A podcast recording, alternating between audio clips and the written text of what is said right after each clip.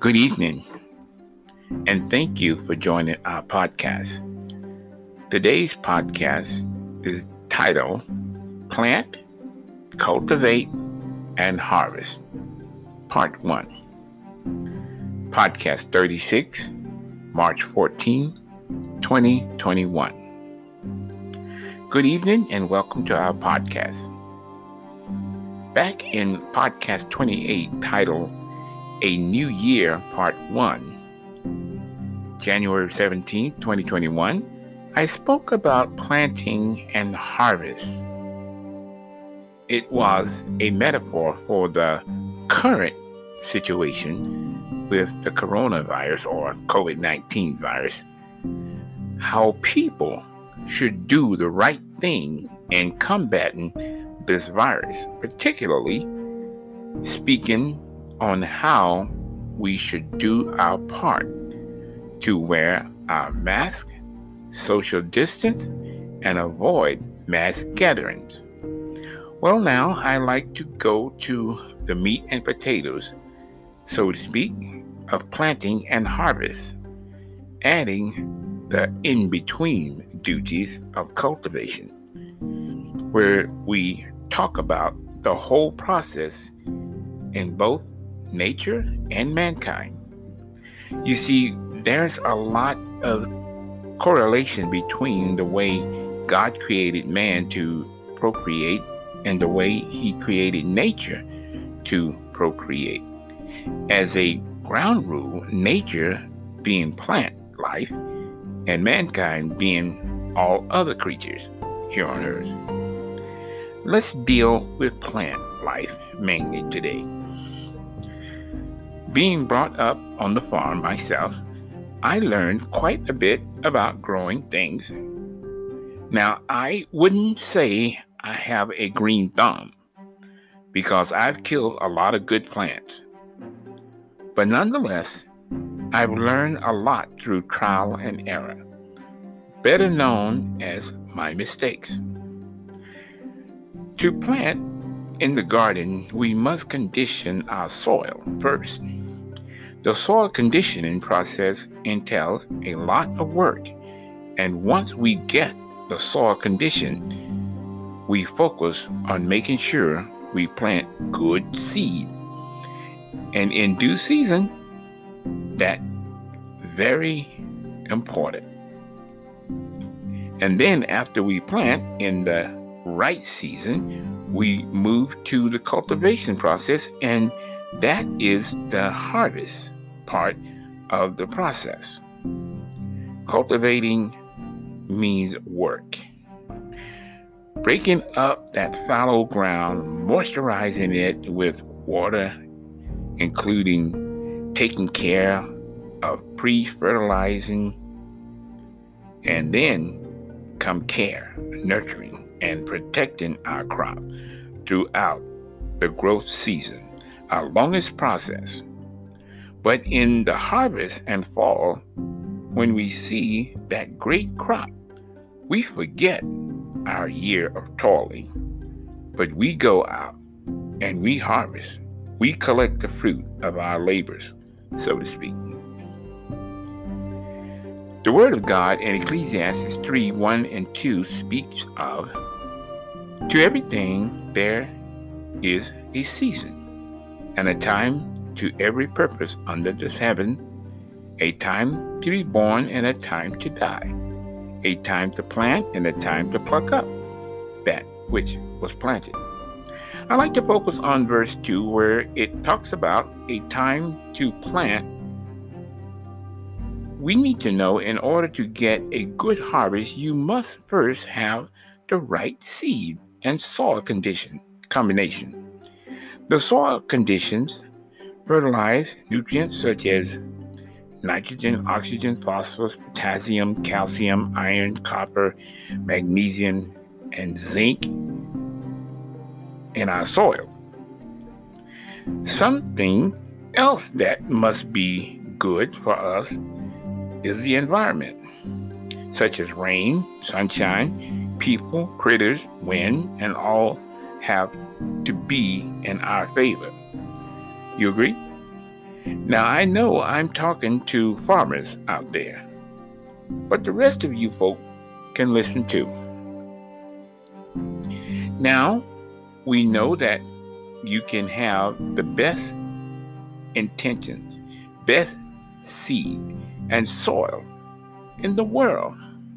But if Mother Nature and all the weather I'm speaking of don't give you some grace, you could lose the race that very same crop in one day. And there is a host of other critters also that comes along that can either help, such as beetles, ladybugs, aphids, and other creatures that help pollinate, keep your crop safe, and so on, or if they are those bad guys we call pests, they can destroy your crop. Those critters that come along and eat up and destroy your crop, even starting from the plant all the way up to the fruit itself. It's a constant battle you must wage to produce a good crop at the end of the year or the end of the harvest. Lastly, and most importantly, is you, if you're diligent and dedicated to the cause, you get out there, you plant, you fertilize, you cultivate, you almost guarantee a good crop. But you need prayer.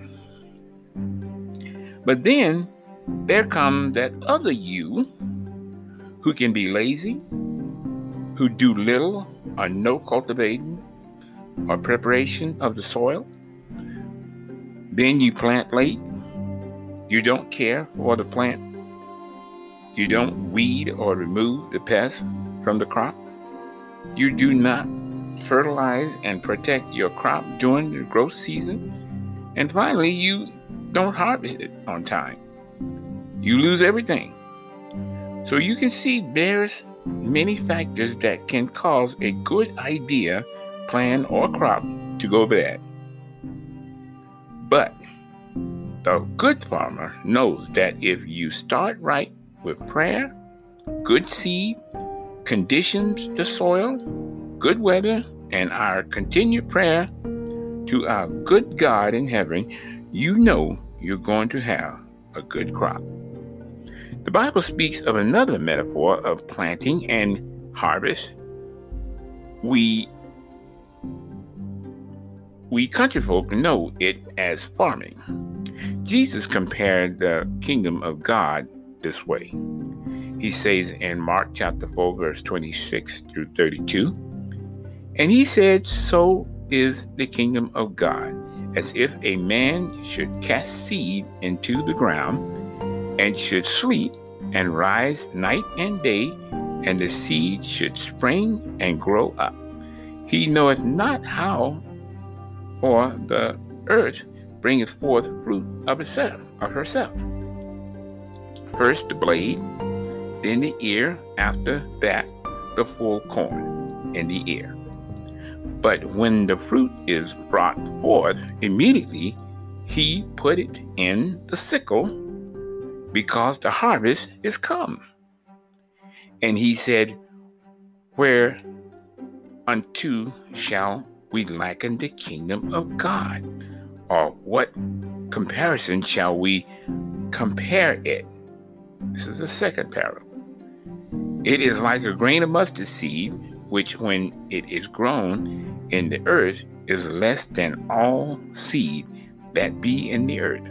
But when it is sown, it grow up and become greater than all herbs, and shoot it out great branches, so that the fowls of the air may lodge under the shadow of it. You see, there are laws of nature that God has already incorporated in creation. That when a seed goes into the earth, that soil and seed germinates and it goes on to produce what God has designed it to produce. The same way, when a man hears the word of God, that word and or seed then start growing in his heart and become what God designed us to be. It causes that soil, that human heart, if you will, soul to respond to the Spirit of God as He waters the human soul via His Holy Spirit, causes us to grow into a child of God. The same as with that plant which grows into the plant, harvest, by which God designed it to grow.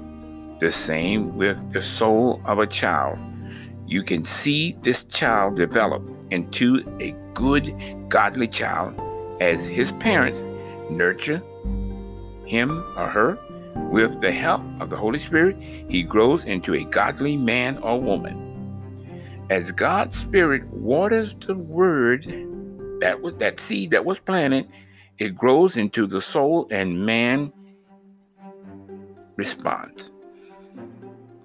Now Jesus made it clear there is an enemy who sows tares in his field. And those tares, they can grow alongside good plants and choke the plant or the word of God.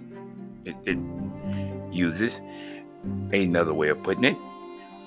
Because man causes man to sin, do wrong things, be unholy, be unrighteous, even unnatural things. Let's pick up the story in Matthew 13 24 through 30. Another parable put he forth unto them, saying, The kingdom of heaven is like unto a man who sowed good seed in his field, but while men slept, this enemy came, his enemy came, and sowed tares among the seed and went his way. But when the blade was sprung up and brought forth fruit, then appeared the tares also. So the servants of the householder came and said unto him, Sir, didst not thou sow good seed in thy field? From whence then hath it tares? He said unto them, An enemy has done this. The servant said unto him, Wilt thou then that we go and gather them up? But he said, Nay, no, let while you gather up the tares, you root up also the wheat with them. Let them both grow together until the harvest. And in the time of the harvest, I will say to the reapers, Gather ye together first the tares, and bind them in bundles to burn them, but gather the wheat into my barn. Therefore, the harvest of God is processed like the harvest of man. When we harvest a crop, we separate the good from the bad crop, weeds, grass, etc. Even if not the best crop, God miraculously provides, and we survive. But with the harvest of God, if it's a bad crop, on the last day, the wicked will be burned in hell's fire, and the good will be ushered into heaven to live with God for eternity. So if we don't find forgiveness today, tomorrow is not promised. We will not survive hell's fire and not go to heaven and will not be in the kingdom of God. God has designed hell for Satan and those fallen evil angels, not for man. But if man refuses to repent and choose to go to hell, then he's included. Don't let any man fool you. Today, man may have modernized his views of heaven and hell but God's word stands sure. It states Jesus Christ is the same yesterday, today, and forever. So focus on getting your life right with God today. Hebrews chapter 13, 8 paraphrase. This concludes our podcast. If you or someone you know have need of prayer, contact us at Heaven's Prayer Link. We'd love to pray with you. God bless you.